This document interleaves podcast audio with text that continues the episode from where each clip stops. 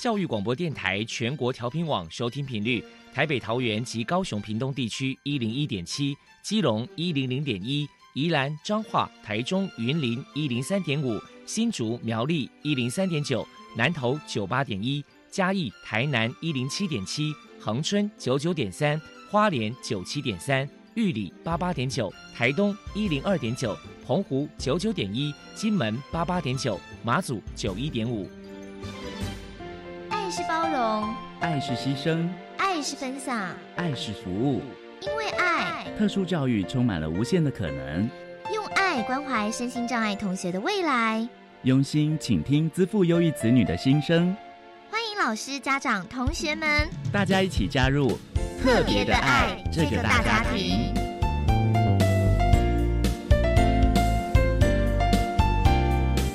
本节目由教育部学生事务及特殊教育司指导，国立教育广播电台监制，欢迎收听。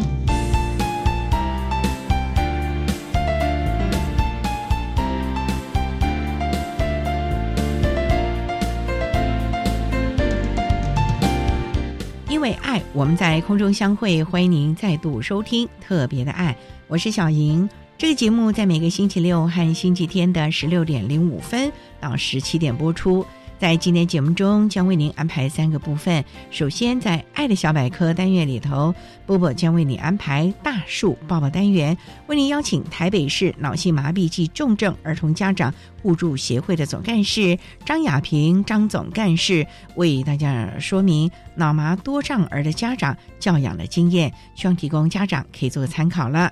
另外，今天的主题专访为你安排的是“爱的搜寻引擎”，为你邀请国立台东大学特殊教育学系的林佩如教授为大家说明多元的考量，谈多重障碍学生教学的策略以及学习辅具的评估重点，希望提供家长、老师可以做参考。节目最后为你安排的是“爱的加油站”，为你邀请国立台东大学附属特殊教育学校的吴少宁老师为大家加油打气了。好，那么开始为您进行今天特别的爱的第一部分，由波波为大家安排大树抱抱单元。大树抱抱，特殊儿的父母辛苦喽！我们将邀请家长分享教养的技巧、情绪舒压、夫妻沟通、家庭相处，甚至面对异样眼光的调试之道。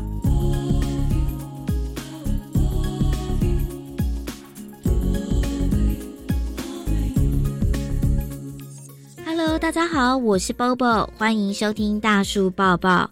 今天我们特地请到了台北市脑性麻痹及重症儿童家长互助协会的总干事张雅萍女士，来到节目的现场，跟大家分享脑麻多障儿的家长家长经验谈。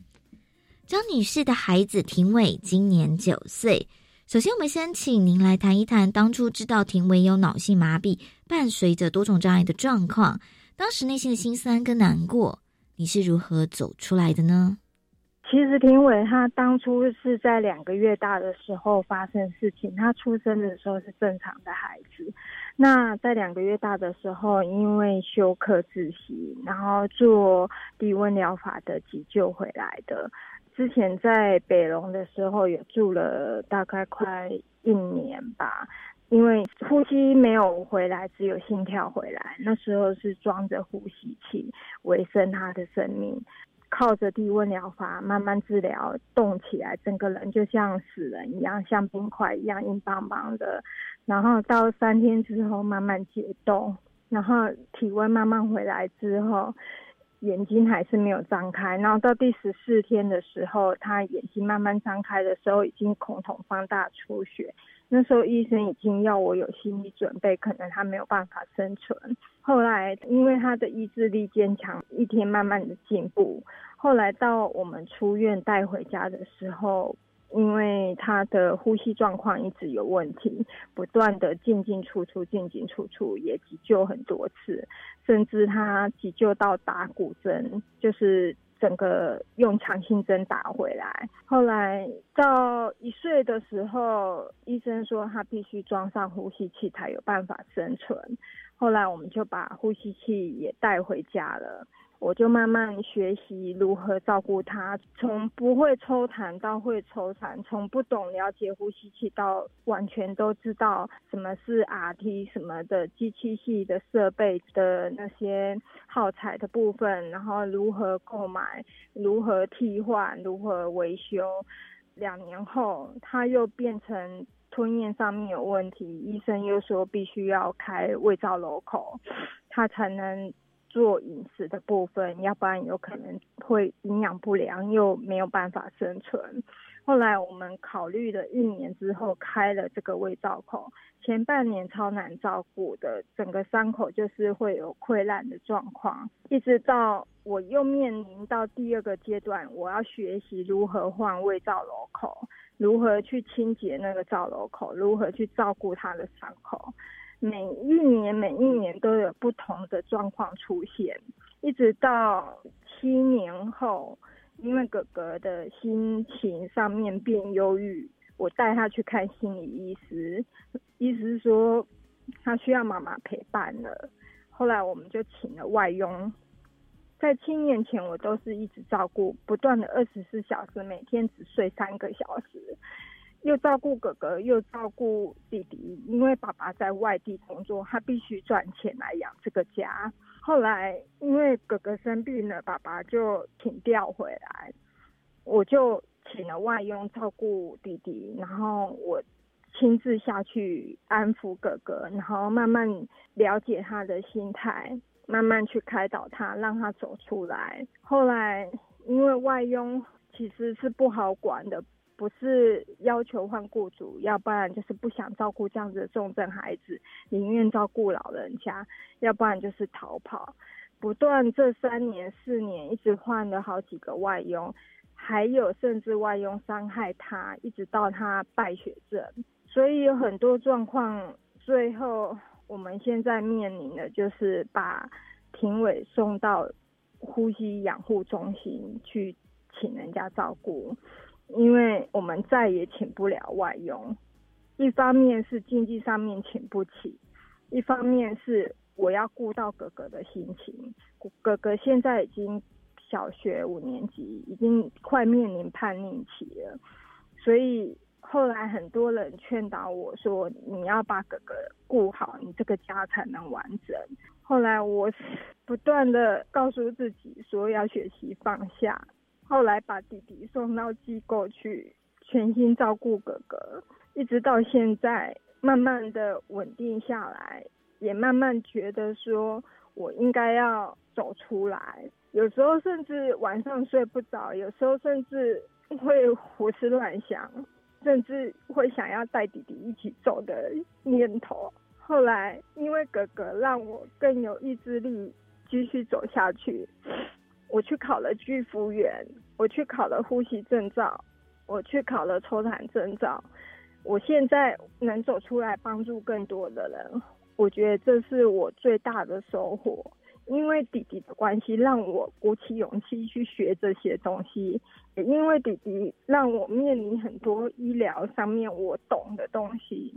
那我现在最大的希望就是把全心放在哥哥的身上。然后就是帮助更多的人。现在希望说跟我一样的人也能一起走出来，不要因为孩子这样子而忧郁下去。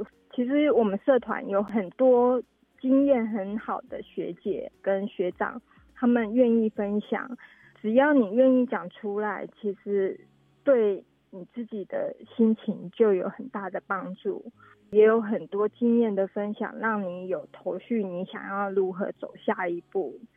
这个就是我一直以来维持这个家最大的收获，就是这样子。为了庭伟，张总干事投入了许多的心血跟努力。那在教养孩子的过程当中，张总干事表示，遇到最大的考验是。最大的考验就是外在的声音，因为很多声音会有给你很多意见，很多声音会有给你负面的声音，有很多声音会责骂你。最主要是，我觉得以妈妈的角度来讲，怎样才能帮助你的孩子？别人的声音都不重要，有很多人鼓励你，让你更坚强。你只要不要把它想成是负面的声音，我觉得这个社会大众还是有很多热情，只是看你怎么想。那其实我们社团也有很多妈妈的经验分享之后，我我当初自己一个人奋斗的时候，我也是走不出来，是。在医院遇到了某个妈妈，加入了这个社团，认识更多的妈妈，认识更多比我严重的家庭还有很多。其实我觉得不要把这个家庭看得那么黑暗，或许有更多的世界让你预想不到的，然后也有很多帮助你的，只是你愿不愿意伸出那只手而已。接下来，我们请张总干事来分享一下。由于庭伟有一个哥哥，那两兄弟的相处互动，您的教养诀窍是什么呢？哥哥跟弟弟的互动，其实一直以来可以说没有，因为弟弟的免疫力比较低，所以我们就算在家里，我们也是都分房睡。弟弟是独立的一间房间，我会让哥哥知道说，这个弟弟的状况是。呃，当弟弟生病的时候，或者是当弟弟住院的时候，我都会让哥哥参与，然后让哥哥知道说弟弟的状况是怎样，并不是妈妈没有办法陪你，而是妈妈真的遇到有这样子的状况。所以在哥哥很小的时候，他都知道弟弟会有这样子的状况，所以他也很贴心，他就会让妈妈知道说：“妈妈，你就是要全心去照顾弟弟，不用担心我。”所以一路一直走来，其实也很感谢他那么独立。目前弟弟在呼吸中心给人家照顾，我们还是不断的都会去看他，然后。就是会让哥哥去参与。最后，给同样是家里面有脑麻多障儿的家长，张女士有一些鼓励的话想说。总而言之，就是走出来，大家一起努力，这是最重要的。当你的心情没有办法放开走出来的时候。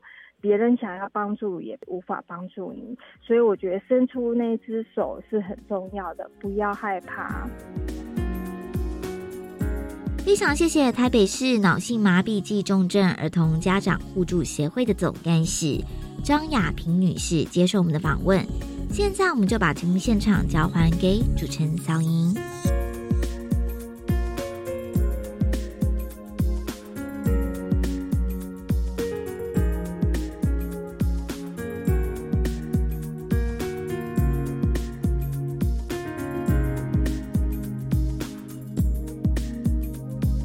谢谢台北市脑性麻痹暨重症儿童家长互助协会的张雅萍总干事以及波波，为大家分享了脑麻多障儿的家长教养经验，希望提供家长老师可以做参考喽。您现在所收听的节目是国立教育广播电台特别的爱，这个节目在每个星期六和星期天的十六点零五分到十七点播出。接下来为您进行今天的主题专访，今天的主题专访为您安排的是。爱的搜寻引擎为您邀请国立台东大学特殊教育学系的教授林佩如林教授为大家说明多元的考量，谈多重障碍学生教学策略以及学习辅具的评估重点，希望提供家长老师可以做参考了。好，那我们开始为您进行今天特别爱的主题专访《爱的搜寻引擎》。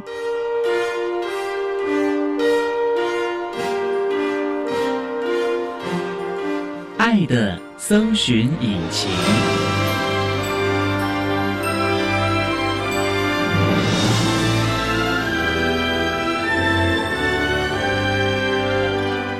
今天为大家邀请国立台中大学特殊教育学系的教授林佩如林教授，教授您好，主持人好，各位听众大家好。今天啊，特别邀请教授为大家说明多元的考量，谈多重障碍学生教学的策略以及学习辅具的评估重点。教授是国立台东大学的特殊教育学系。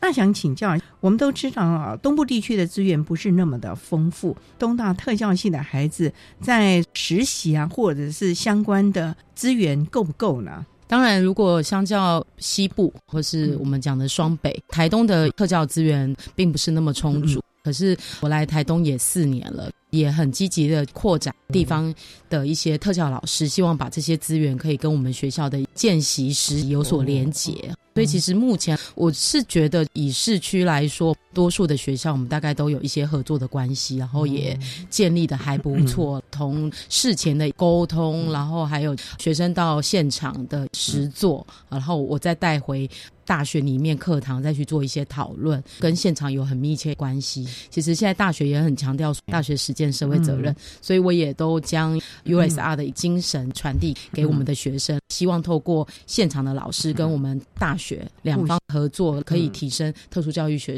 生因应他的需求去提供一些服务，这个非常的重要啊！尤其在我们东部地区，有时候社区资源或者家庭功能不彰的时候比较弱势啊，这个时候可能学校的资源，甚至于政府的各个资源呢，还有就像你讲的 USR 的社会生根责任，其实就非常重要了啊！那我们今天主题谈的是多重障碍，到底什么是多重障碍？就是说它不止一种。障碍类别是不是？对，它指的就是两种可能以上，可是它这两种没有具有连带的关系，也就是说，它不是同一个原因的障碍，可是影响了他的学习，那我们称之为多重障碍。哎，那像脑性麻痹哦，它因为。出生，所以引起了肢体上，可是也可能会影响到视力，其他那这种算多重吗？呃，过去如果在没有脑性麻痹这个障碍类别的时候，脑性麻痹我们常常会被鉴定成多重障碍。尤其像以前我服务的学校是特教学校，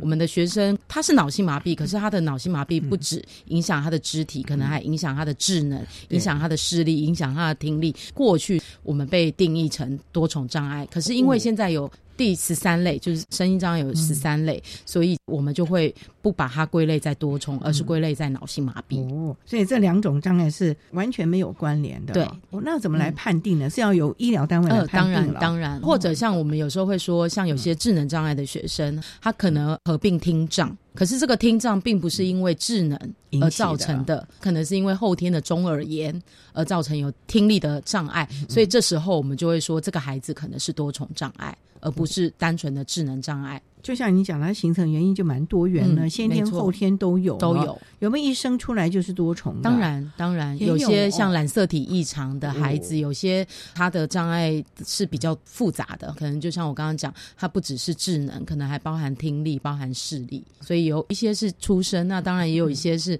产程的过程当中造成缺氧，或是一些呼吸窘迫等等，也有可能会造成多重障碍。所以啊，其实形成原因是蛮多元的。好，我们稍待要再请国立台中大学特殊教育学系的教授林佩如林教授，再为大家说明多重障碍学生教学的策略以及学习辅具的评估重点。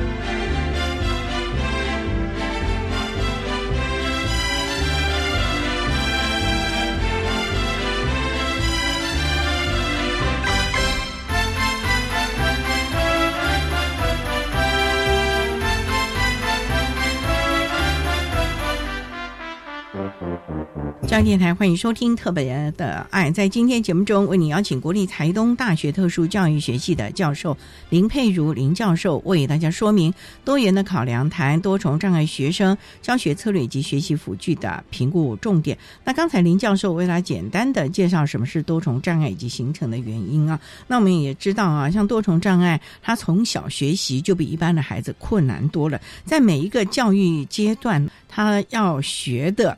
以及他需要的需求也是不一样。教授，我们知道您最近也针对早疗的部分特别着重，因为早疗非常重要。能不能来谈谈您的心得？好，刚好一年多有配合科技部科技突围的一个计划案，针对幼儿早期介入拍摄了一连串的影片。那这些影片都是因应偏乡的家长的需求，所以我们拍的影片就希望可以培力家长，还有培力偏乡在地的一些早疗的专业人员。那这些影片希望公开分享，所以我们都建立一个 YouTube 的频道，然后希望是民众可以去搜寻，可以去看。而且它不只是针对特殊的幼儿，其实一般的幼儿也很受益。一般幼儿也对，例如什么内容？呃，比如像有些一般的幼儿，他可能平衡不太好啊，那这时候其实家长可以点进去看相关的一些资讯。还有一般幼儿可能也有扁平足，或者是一般幼儿可能也会有一些生活自理的能力不够好，或者是可能有些。语言的部分也可以培养，那我们也很希望早期介入，可以早期培养孩子的能力。那针对特殊教育的孩子，也就是所谓的发展迟缓这个部分，你们是所有发展迟缓的内容也都在这些影片当中喽？当初这些影片的主题比较是先从偏乡的家长的需求比较高的，所以我们拍摄了有些可能跟精细动作有关，可能跟粗大动作、上下楼梯，还有语言。那另外还有就是怎么引导家长去陪伴他的孩子，因为在偏乡有一个蛮大的问题，就是家长不知道怎么陪孩子玩，包含读绘本，绘本并不是直接照绘本念，对，所以怎么支持家长，怎么引导家长去支持他的孩子，陪伴他的孩子，是当初我们拍摄这些影片的一个比较重要的关键点。所以可能没办法所有发展迟缓的面向全部含刮起来。不过我们希望这个计划虽然计划案结束了，可是也很希望它永续。所以这也是当初我不是找。专业的摄影团队，而是培力我们自己的大学生，对，培力你们自己的学生，特教系的大学生。我觉得这对他们未来在教学现场也有帮助。因为你看现在哦，你必须拍了影片，做一些宣导，或者是让家长看看孩子的进展啊，对，或者是状况，对，能够让家长了解孩子的情形啊。所以我都说我的学生。我在培育他变成斜杠青年，哎，也不错。特教也需要一些传播人才啊。好了，我们言归正传了。我们谈到了多重障碍，在学前或者是国小这个阶段，我们应该怎么帮助这个孩子呢？OK，我自己认为，不管在哪一个阶段，那当然我们越小开始，也就是说从学前，甚至如果婴幼儿还有国小，我们这些阶段，如果我们家长可以相信孩子，也就是说，虽然他的障碍是多重的，可是其实每个孩子都有他的需求，每个孩子也有他的优势。他可能是多障，有视觉跟智能障碍，他有他优势的地方，也许听力对，就是他的优势，所以我们会比较期待家长还有学校的老师可以从孩子的优势去看。当然，针对比较弱的地方，我们可以做一些补强，可以做一些强化。那另外就是要相信孩子可以，所以不要什么事都帮孩子做好了。对，很多家长就觉得，第一个是你做的太慢了，可能要赶着上班呐，等等的，不然我还要来收拾善后。如果让孩子自己吃饭，到时候我还要弄半天。也有的就是舍不得孩子，他已经这么慢了，肚子会饿啊，没错，对，所以就剥夺他学习的机会。可是，就我刚才提到的，这条路其实是很漫长的。你如果现在帮他做的很多，未来你就很担心他未来怎么办？因为当我们父母老了的时候，孩子也大了，可是他不会自己穿衣服，不会自己吃饭，家长永远无法放手。对，所以真的越小开始培训孩子、培养孩子生活自理的能力，我觉得是非常重要的。对啦，一定要从小啊，家长就要学习慢慢的放手啊。嗯，虽然感觉你会比较狠心，可是你要长远来看，对孩子到时候都会感恩你的啦。没错。好，我们稍待再请国立台东大学特殊教育学系的教授林佩如林教授，再为大家说明多重障碍学生教学的策略以及学习辅具的评估重点。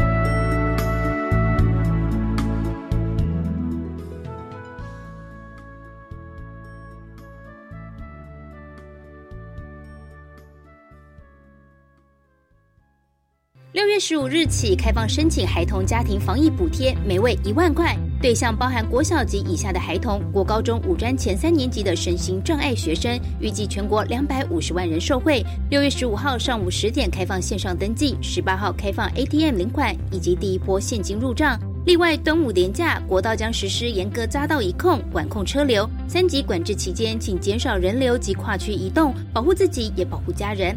以上内容由行政院提供。高中生下课后除了补习，究竟还能有什么选择呢？欢迎来到高校生的社团故事馆，这里是兴趣的摇篮，这里是快乐的泉源，这里是梦想的起点。每周二晚间十点三十二分到十一点，就让浩纯、姿荣、子涵、陈军带你探索最丰富精彩的高校生活。敬请锁定，今天不补习。现行大学招生采多元入学，不是单用成绩决定。先来介绍三种方式：第一，繁星推荐，是为平衡城乡教育资源，体现教育机会均等；第二，个人申请，这是鼓励适性学习与多元表现，透过书面审查及真试入学；第三是考试入学，以学科知识单就成绩及志愿来决定。学生可依照自己的兴趣、专长及适性发展，选择适当的升学管道。以上广告由教育部提供。管那么的水，落嘎西木啊！大家好，我们是欧开合唱团。您现在收听的是教育电台。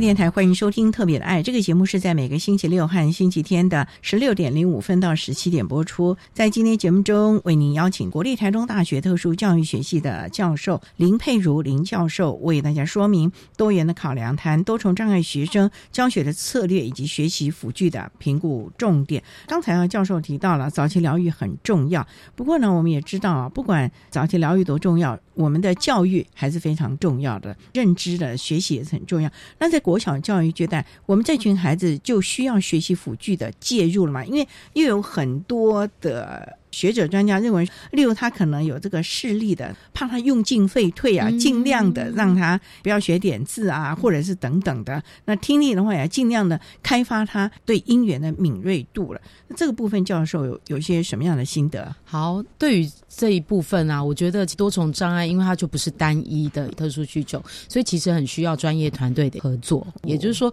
需要专业团队来评估这个学生，也许语言，或者是也许在视力。听力的潜能，因为当然，如果他有潜能，我们当然要训练。不过，如果当他的潜能不是短时间内可以被开发出来，反而我们剥夺他用辅具的机会，反而会导致于他在学习上或者是他在生活的参与会受限。孩子当他有一些受限的时候，其实他的自尊、他的自信心就会比较不足。如果说像学习辅具，甚至有一些生活的辅具，在我们教育体系其实也会帮孩子考量到了。那在这个部分呢，应该要多小，或者是要怎么样的让这些辅具能够真正的是对孩子有用呢？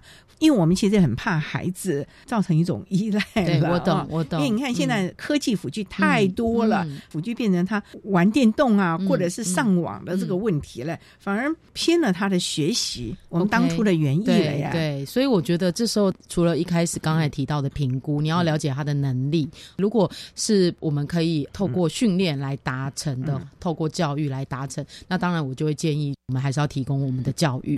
可是如果真的短时间内没办法。达成，甚至有些就是这个孩子的限制的时候，其实我就会建议早期辅具就要介入。其实，在国外辅具是很早期介入，可是我们国内像刚才主持人提到的，家长会有一些迷思，他会觉得走路就是两只脚走才叫做走路，开电动轮椅不叫做行动，或者语言一定要嘴巴说出来才叫做语言，而不是让孩子用一些手语以手语啊，或是一些沟通器啊等等。其实最主要是达成那个功能啊，我觉得是达成辅具使用的功能，让学生我认为可以更参与他的生活，让他对自己是更有自信。也就是说，我可以做到这件事情，我可以做到表达，我可以做到行动，只是我需要透过一些媒介来完成而已。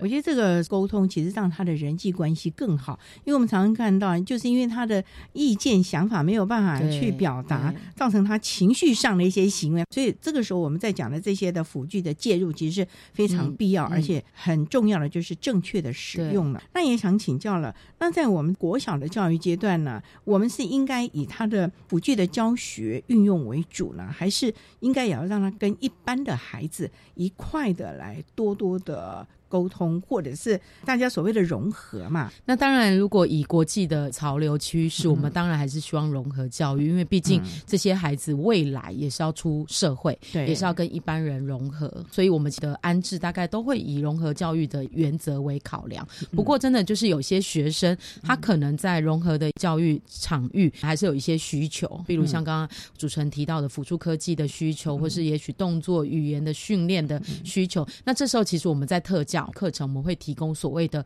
特殊需求领域课程，也就是说，他可能安置在一般的班级，可是这时候资源班的老师会因应学生的需求去提供那个特殊需求领域课程。那特殊需求领域课程如果在声音障碍比较相关的，总共包含九科，那其中有一科就是辅助科技应用。我也想请，像多障的孩子，一般是要到特殊教育学校呢，还是可以融合？当然可以融合，对，我们还是要回归到孩子能力的评估。嗯，它虽然多重，可是不代表一定重度。它也许每个障碍都轻度，轻度只是加起来变成多重，可是这时候他还是可以回归到一般的学校。哇，那这对原班的老师来说，他的班级经营、带班的技巧，甚至于孩子之间的互动，对这个对原班老师。应该就是很大的挑战了。对，当然会有挑战哈。不过我常会跟一些普教老师分享，就是说，其实这个孩子也是您的学生，他也是你也许三十个里面的其中一个学生。那只是他的需求稍微不太一样。我们现在其实也很强调，人是多样化的，在整个社会有低社金的人，有单亲的家庭，有。新移民资质等等，新住民等等，所以其实我们整个社会就是多元。尤其我来到台东，我更感受到那个多元，因为还有原住民。哦，对，所以其实老师不应该把声音障碍摒除在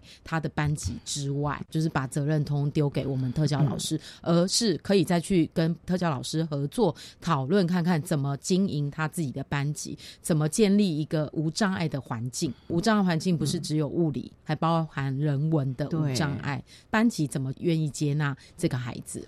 对，其实啊，就我们过往的第一线老师的经验，班级老师他的接受度对这个孩子的态度啊，其他的孩子是有样学样。如果今天这个老师是院大的，那班上的一个个都是小天使了。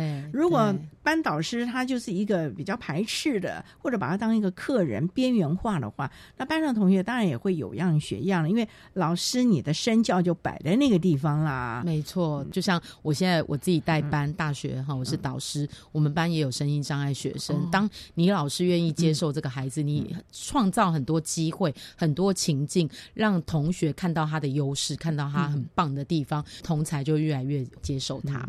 这点非常的重要了啊！班级经营不是只是说说，而是真正的要有那个心，让大家了解。事实上，我们在讲所谓的身心障碍，你想想看，年龄大了不是有老花眼了吗？对不对？肢体动作也没那个，所以一天到晚这样保密防跌啦啊，防止骨质疏松，防止跌倒、髋关节等等，这也不就是人逐渐老化之后会有的一些的障碍问题了嘛啊？所以大家啊，要眼光放远一点啊！好，我们稍待啊，再。请国立台中大学特殊教育学系的教授林佩如林教授，再为大家说明多重障碍学生教学的策略以及学习辅具的评估重点。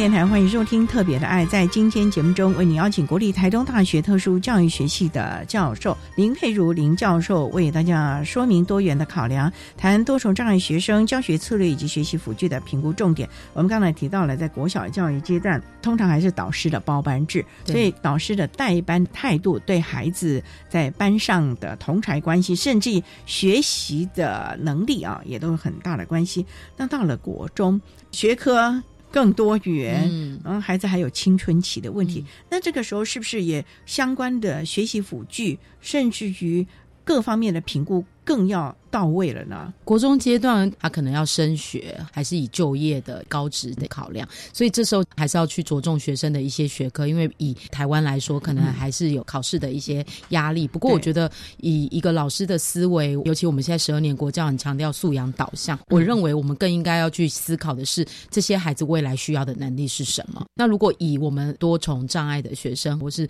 各个类别的声音障碍学生，我觉得他未来就业的能力，还有独立。生活的能力，我觉得是更为重要的。也就是说，他可不可以自己独立生活？也就是生活自理的能力，可不可以不用依靠他人？那另外还有职业能力的培养，还有职业的探索。我觉得这些可能都是国中阶段非常重要，老师特别需要去加强的，而不是只是着重在学科。吴教授，您刚才提到了所谓的独立生活的能力，这不是只到国中嘛？因为可能在学前幼儿就要开始慢慢慢慢，例如他自己要知道怎么如厕啊，怎么穿衣服啊。甚至于简单的清洁的工作啊，自己去弄点简单的烤个吐司啊，把自己喂饱了的能力，应该是从小就要开始，不是到国中。因为我们国中还有更远大的一个连环套的计划 IEP 在这里要执行的嘛。那你也提到，当然学科能力很重要，可是就是他未来的导向，他的生涯的发展，在国中应该要更加明确了吧？嗯，他要升学还是要就业？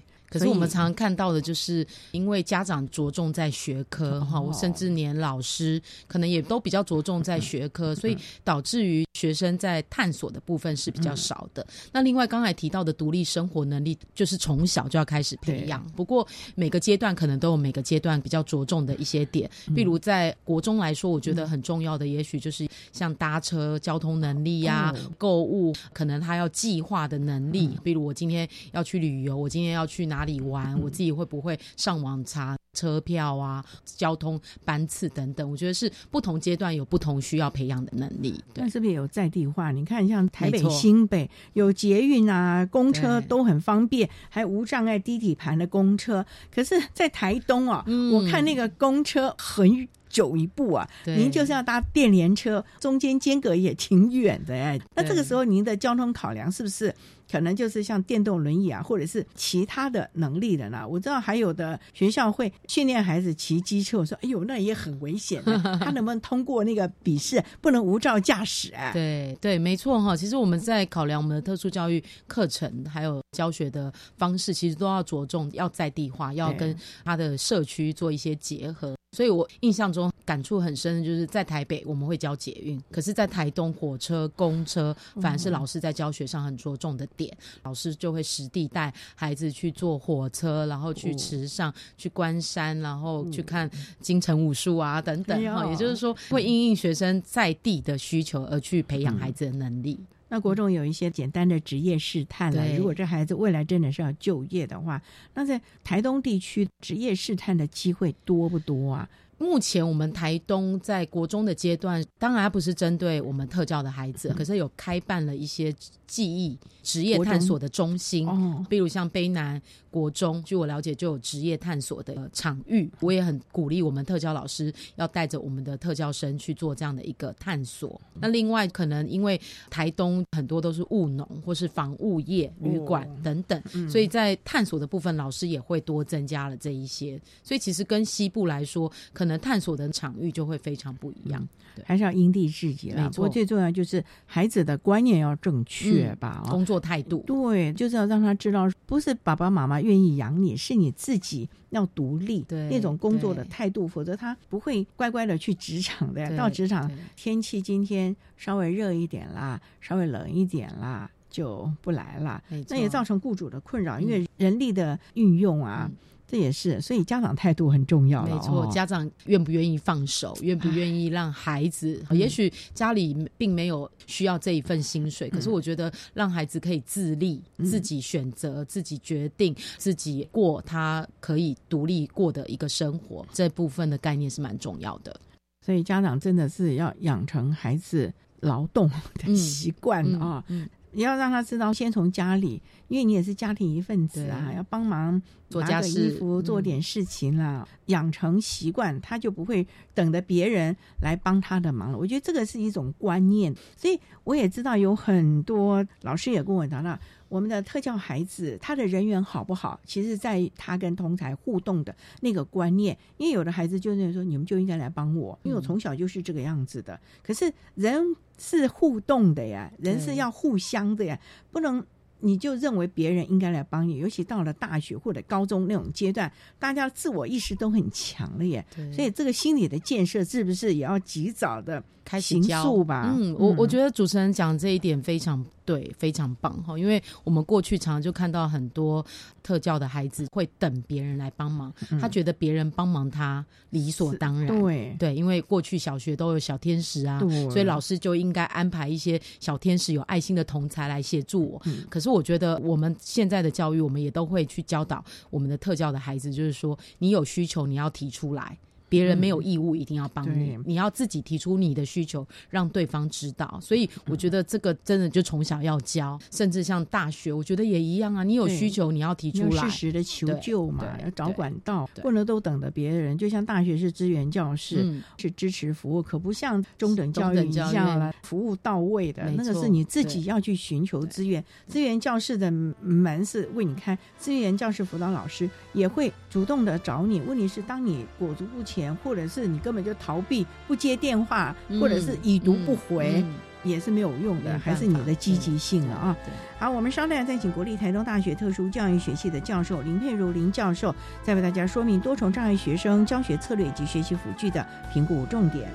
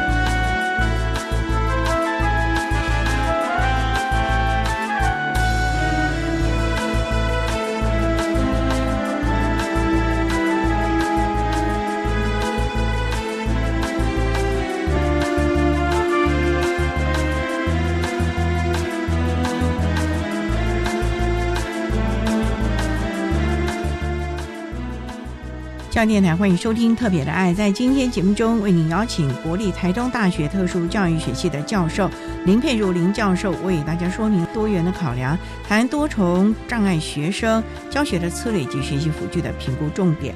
我们刚才啊，教授为他提到了，在我们的国中教育阶段的孩子们，可能要职业的试探呐、生涯的规划，甚至于学科能力的评估了。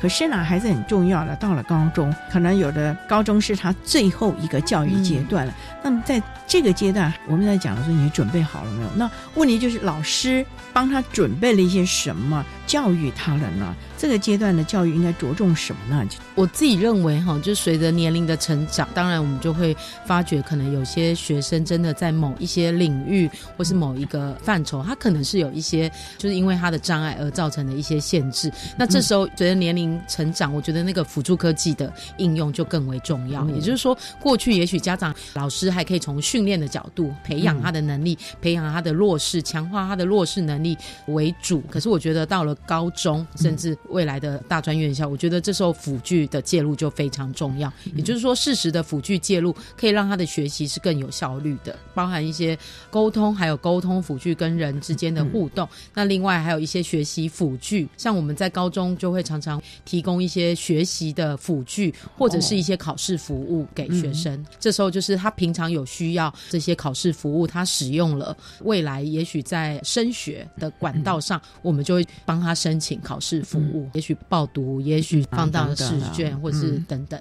不过这个就应该是及早，对，当然开始更早是最需要，而不是说你今天要考什么大专真试，没错，才来开启寻求特殊考场啊，或者什么这样的个服务，那是来不及的啦，因为你的 IEP 上也没这些东西啊。好了，到了大学，因为我们的孩子可能要念大学，那有的真的就到职场。您这多年的辅导访视的经验，我们多障的孩子大部分会升学还是就业呢？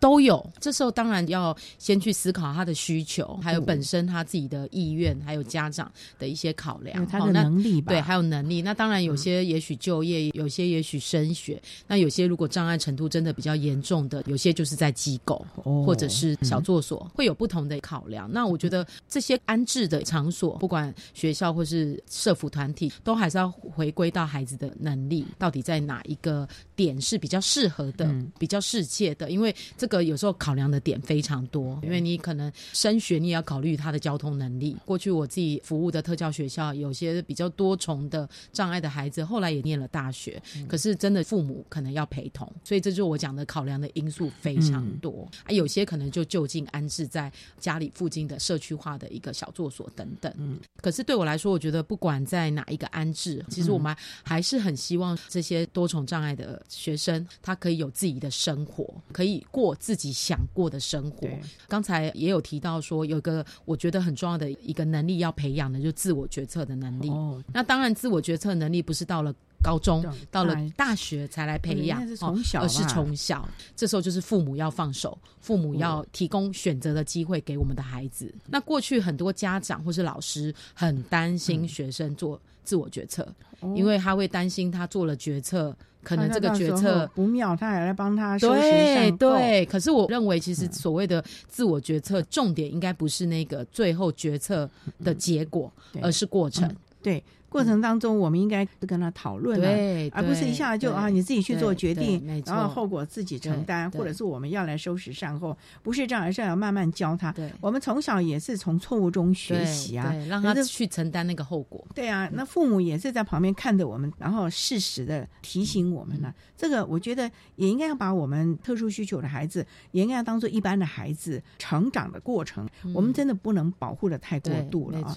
那这个学习的辅具，为了让他职场，甚至到了大学，是不是也能够继续的运用了？因为职场还是有很多需要学习的专业啊。这个时候还需要学习辅具嘛？因为我们知道，我们有所谓的职业再设计啊，什么职辅员一堆的服务啦。我过去有一些植物在设计的一些经验，所以我认为植物在设计并不是只有职场才需要。他如果在学习，或是像我们刚刚也提到，有些孩子在就学的时候，他可能就已经有一些职场在实习，这一些场域其实也都可以有一些植物在设计。那当然这些就很需要雇主的包容，就是那个实习场域的一个包容。那另外当然就是要有辅导员或者是特教老师，要针对孩子的需求去设计这些植物在设计。植物在设计，它可以是。辅具，它也可以是一工作的调整。不过最重要还是孩子的心态了啊！从小就要一个正向的一个心态。我觉得这个是跟家庭教育和父母的教养态度有很大的关系吧。所以我觉得父母要先坚强，自己也要不断的进步吧。因为孩子都在进步，你也必须要与时俱进。教授这么多年来，虽然我们知道东部地区家长啊真的很辛苦了，可是陪带孩子成长这一辈子也就这一个机会而已啊。我也会看到东部的家长可能初期会比较保守、比较保护的一个心态。这也是我刚才提到，我来台东的这四年，其实我们跟智协、台东智协有办理一些活动，是透过我们大学生去支持心智障碍者去圆梦。去说出他们的想法，然后陪伴他们实现。那我们也看到家长越来越走出来，从过去嗯会觉得我的孩子怎么可能可以，可是到现在会愿意放手。其实他们不是不能，而是需要一些支持。那每个人可能支持的程度是不一样的。如果以多重障碍的学生来说，他的支持程度可能是要多，可是透过支持，他们还是可以达成。比如像刚才提到的考驾照，像我们也曾经支持一个东专的学生，我们大学生支持他去高雄一日游。可是计划不是我们做好 带他去，是他自己拟定他要去哪里，然后上网购票等等，都是一个高职的学生，我们支持东专专科的学生去完成的。嗯，就像我们讲的，有的时候这个社会的资源还是要多多的去寻找。如果我们第一线的普教老师、特教老师不知道大学校院的资源，尤其现在我们在讲社会责任 USR 啊这个部分，我想每个学校都愿意提供嗯相关的人力物力来协助我们声音障碍的学生，或者是教学现场的需求。尤其现在我们知道有很多的体验的课程，嗯大学的资源其实都会下放到了各级的学校，让孩子能够多多的提早的去体验。所以不是只是幼于他国中这个阶段，嗯让他提早开一点眼界了。对，所以呢，我们多重障碍的孩子也应该要更早的开眼界，不管是在学习辅具啊、生活辅具上。可是我觉得最重要的就是他的观念有没有打通，这才是重点、有没有愿意啊接受自己的障碍，对对自己的障碍是认同？他就跟身高一样，每个人有不同的身高，每个人有不同的体型，他障碍就是属于我的一部分。我想这点才是正确的观嗯念，提供大家了。那今天也非常谢谢国立台中大学特殊教育学系的教授林佩如林教授为大家说明了多元的考量谈多重障碍学生教学的策略以及学习辅具的评估重点。非常谢谢你，教授。谢谢。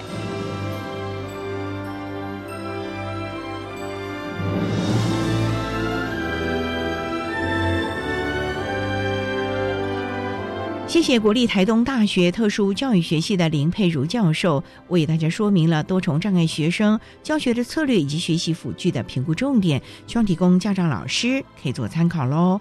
您现在所收听的节目是国立教育广播电台特别的爱节目，最后为您安排的是爱的加油站，为您邀请国立台东大学附属特殊教育学校的吴少宁老师为大家加油打气喽。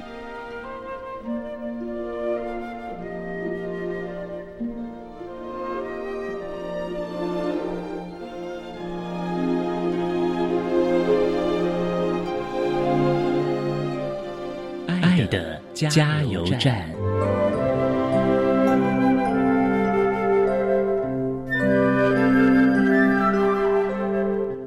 大家好，我是国立台东大学附属特殊教育学校国小部的吴少宁老师。针对身心障碍学生性别平等的教学重点及防患未然之道呢，有以下几点建议。首先，小朋友的自主权呢，希望是可以从小建立起，可以让他们多做选择，让他们建立起保护自己的概念。同时呢，也可以依照性教育、性别教育等等的内容呢，为小朋友选择一些适当的绘本或是影片给他们看。同时呢，也可以带着他们一起玩家家酒啊，或是一些角色扮演的游戏，让他们对于性教育跟性别教育呢有更多的认识。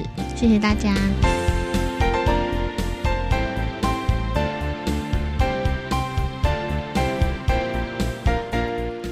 今天节目就为您进行到这了，感谢你的收听。在下个星期节目中，为您邀请获得一百零九年优良特殊教育人员荣耀的花莲县政府教育处北区特教资源中心情绪行为支援团队的简玲莹老师，为大家分享晴时多云偶阵雨，谈国小教育阶段情绪行为障碍学生辅导的策略，希望提供家长老师可以做个参考了。感谢你的收听，也欢迎您在下个星期六十六点零五分再度收听特别的爱，我们下周见喽，拜拜。